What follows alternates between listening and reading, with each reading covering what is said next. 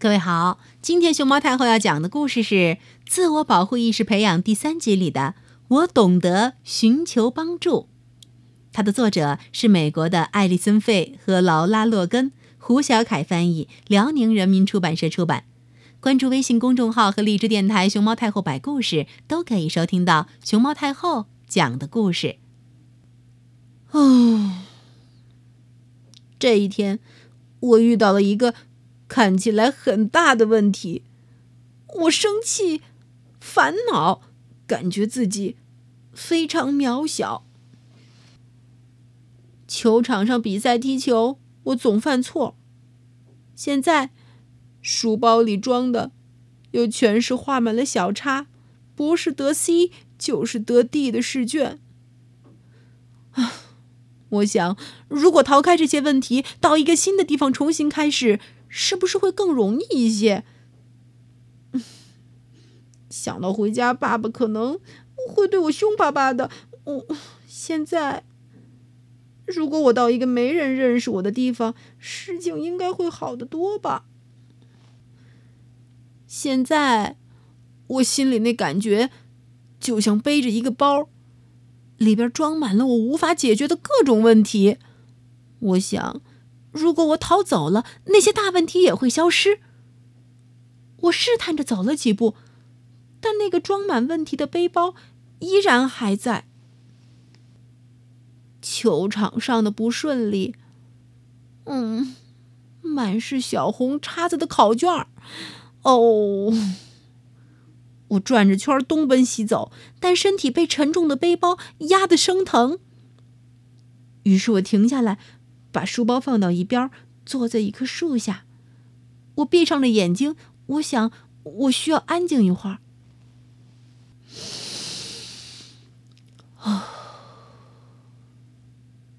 我深吸一口气，把双手放在脑后。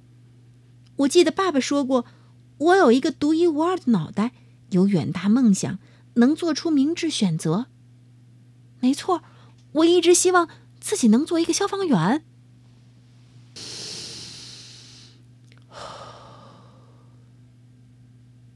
我再次深呼吸，揉一揉眼睛。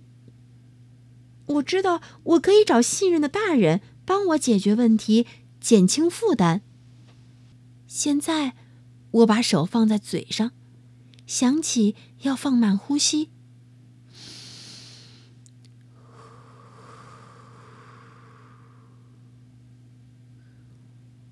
我能感觉到自己平静了下来，于是又一次深呼吸。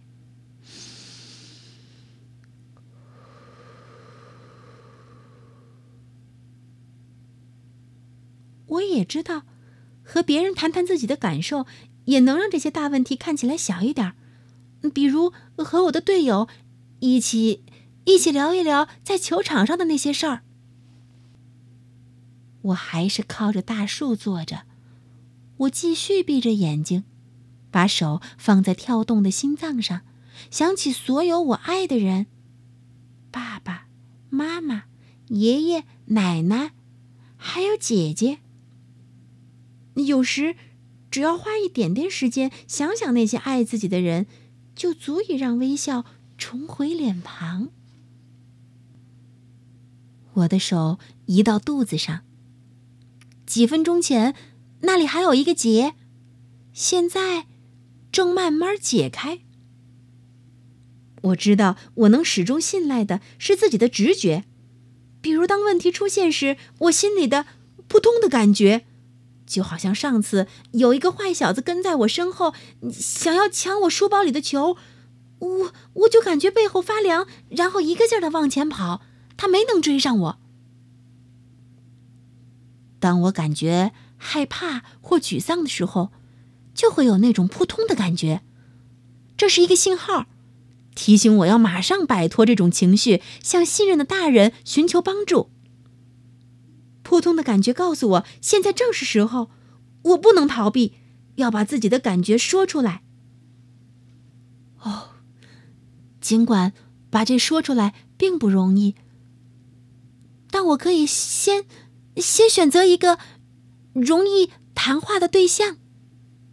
最容易找到的谈话对象是妈妈。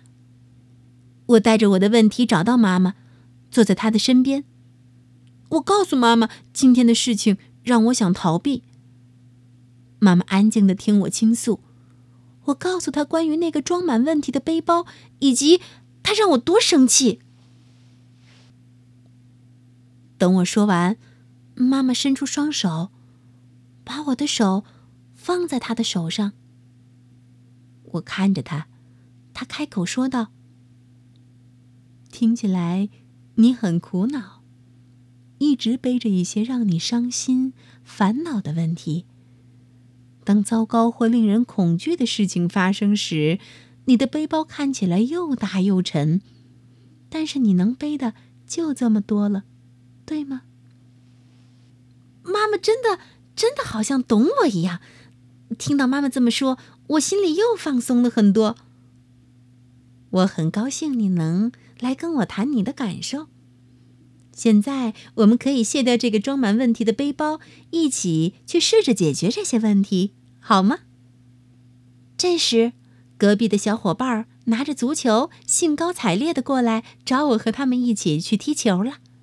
哼哼，看着妈妈的笑容，我的心里也充满了力量。和他们一边踢球，我一边笑出了声。没错，我是一个聪明、独一无二的人，应该拥有安全感。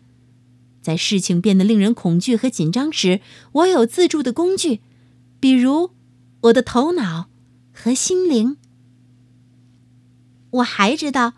用两个脑袋、两颗心和四只手来解决一个问题，情况就会大不一样。我再次感觉世界变得充满希望和温暖了。小朋友，如果你也碰到像故事里的这个小主人公一样，让你感觉焦虑和害怕了，试试和他一样，深呼吸，让自己。平静下来，听从自己的直觉，努力思考，做出明智的决定，找到那个让你信任的大人，向关心自己的大人说出自己心里的问题。任何时候都不要忘了，身边那些爱着你的人。